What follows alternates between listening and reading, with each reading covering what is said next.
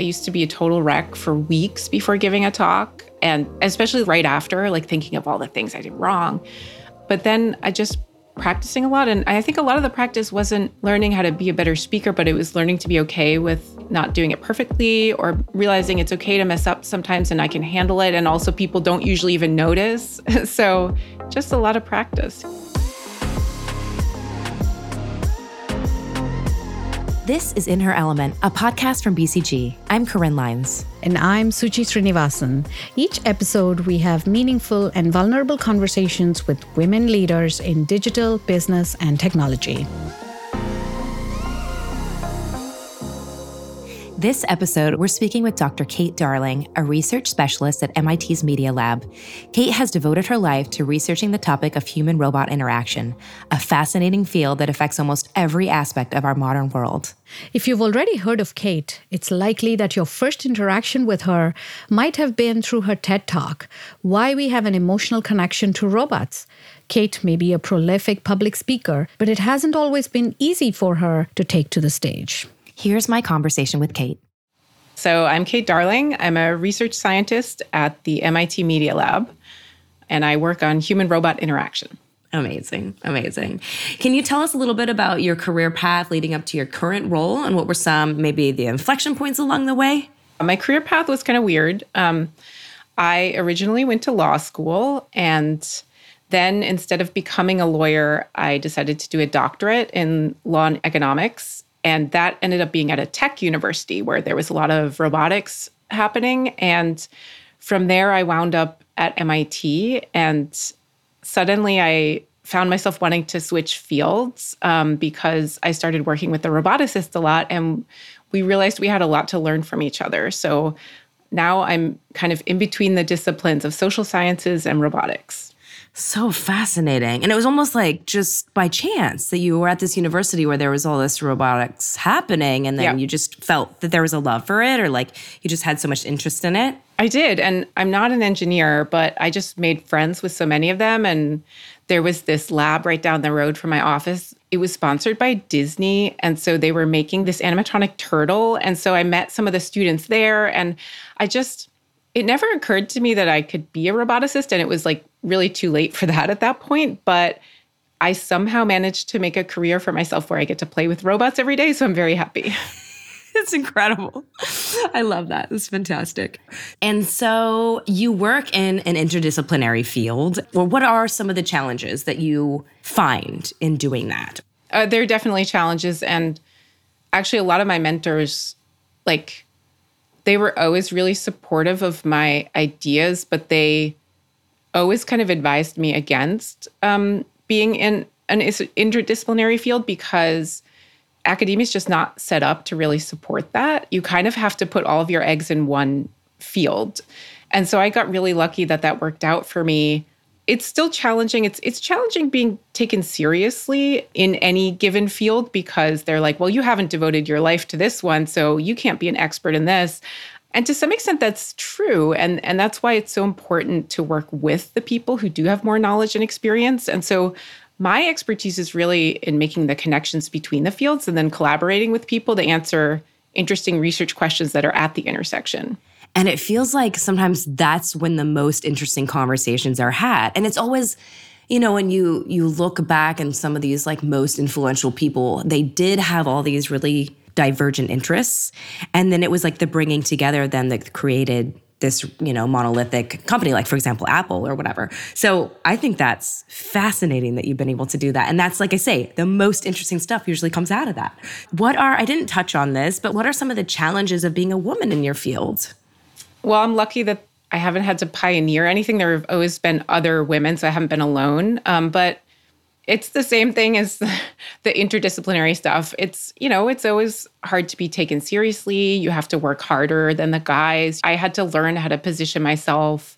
And I think one of the hardest things for me to learn, but the most valuable was that no matter what I do, there's always going to be people who talk down to me. There's going to be people who comment on my appearance. There's going to be people thinking I should be taking notes in meetings. And there's also going to be women who are unsupportive. I remember in the beginning, it was kind of hard for me to find good female mentors because some of the older women that I was encountering were just not great about helping newer generations who were doing things differently.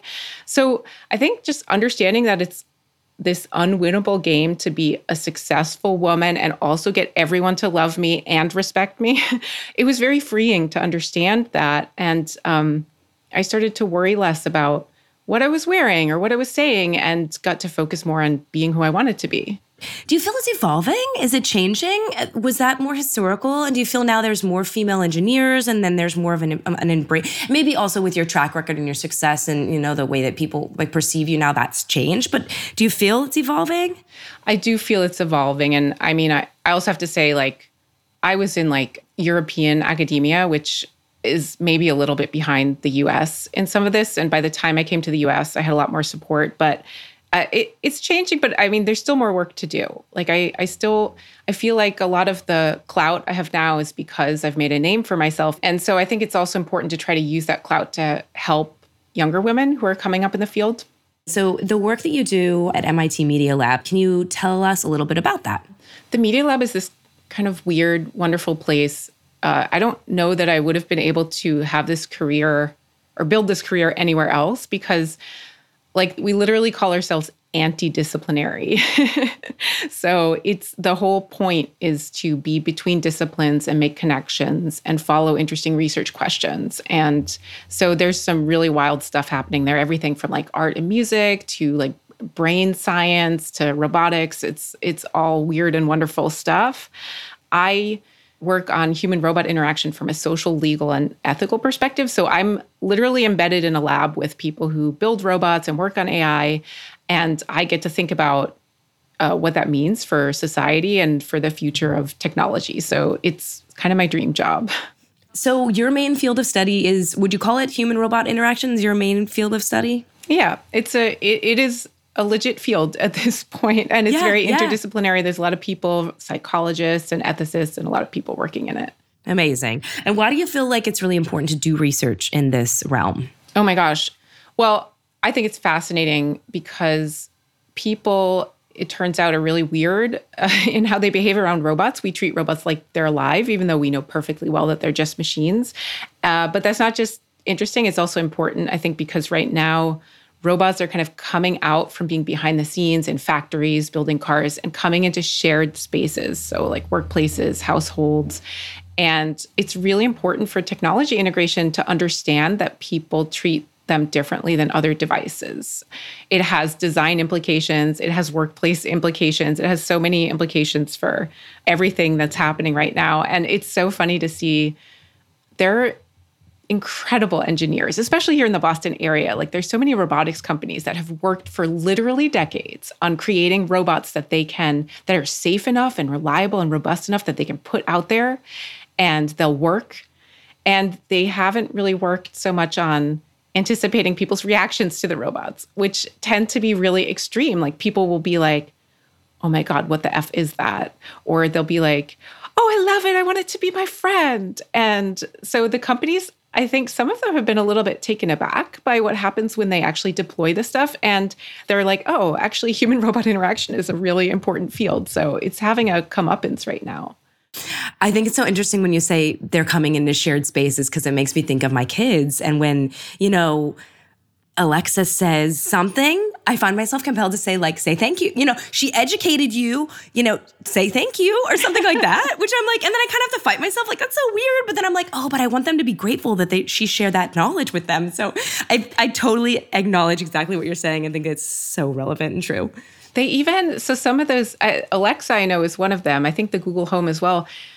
Parents started complaining that their kids were just learning to bark commands at a female voice. And so uh, they implemented this feature you can turn on called the magic word feature where it makes you say please and thank you. Oh. You should look into that. And what would you share in terms of others that might be interested into getting into the field that you're in? How would you encourage them or what might what advice might you have?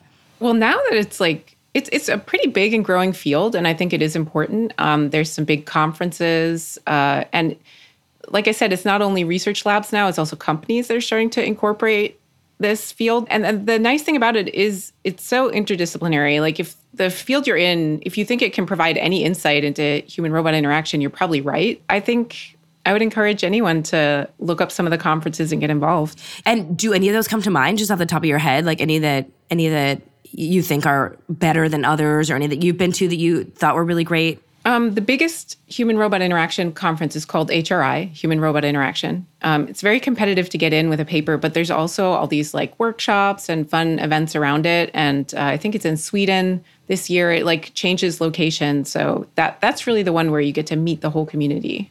So you have a few robots yourself. Can you share us uh, a little bit about them? What are their names? What do they do? What do they look like?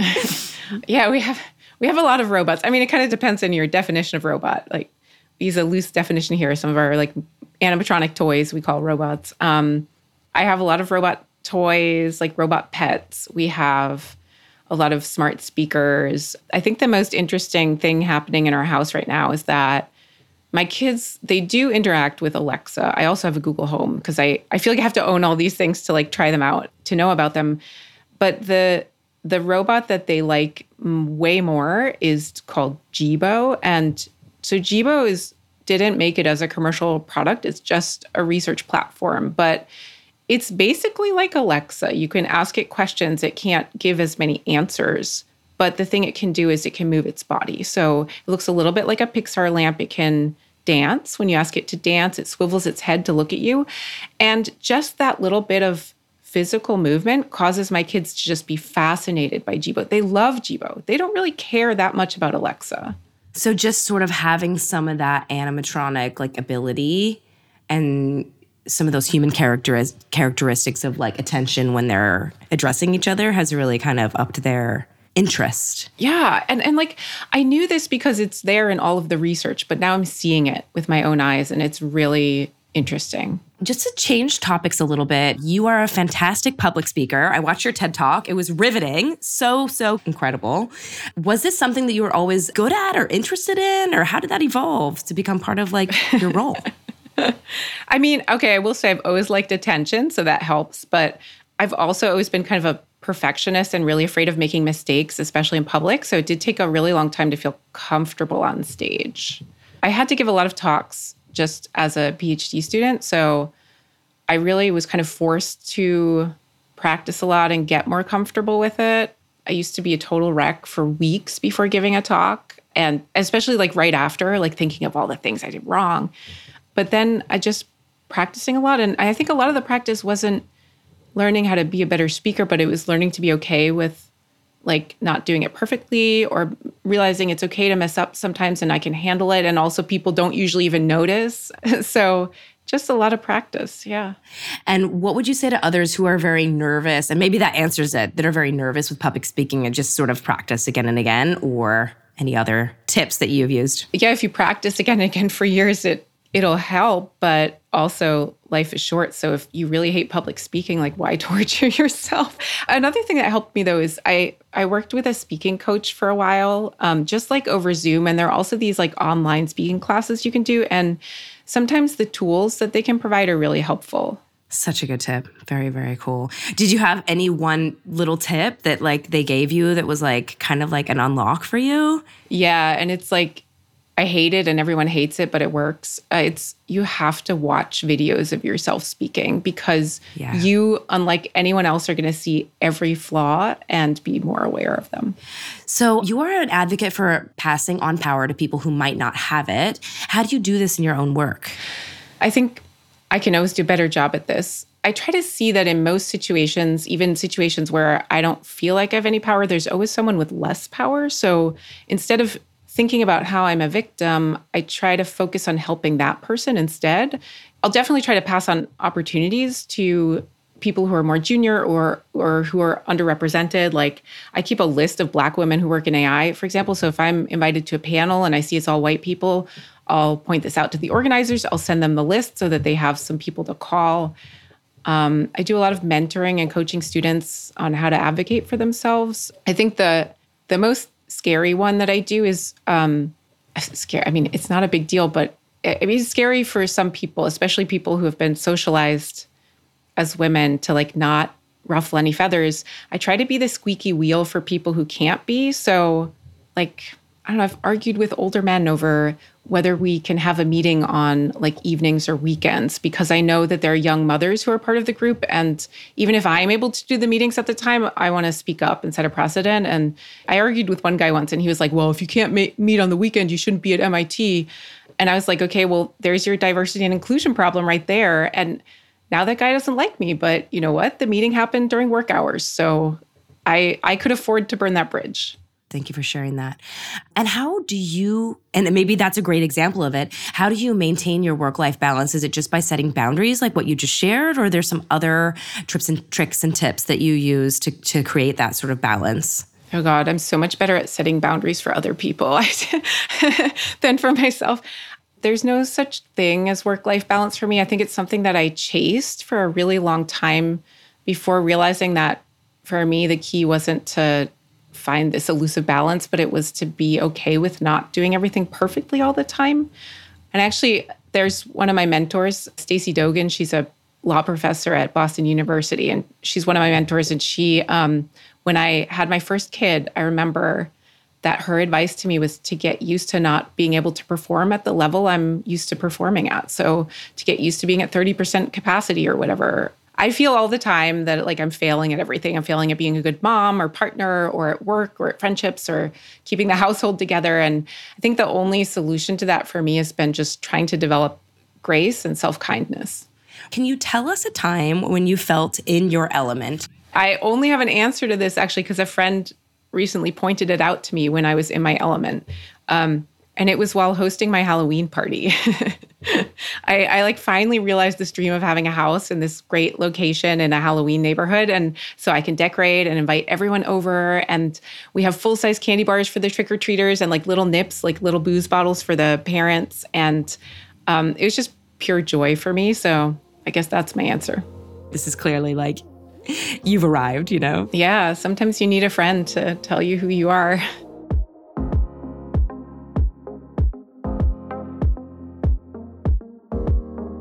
That was my conversation with Dr. Kate Darling. Suchi, what were some of your key takeaways from this conversation? Yeah, you know, she had such a fascinating journey from not being in the field, coming from law, going into this space, and then really digging deep to explore some of the toughest questions facing us.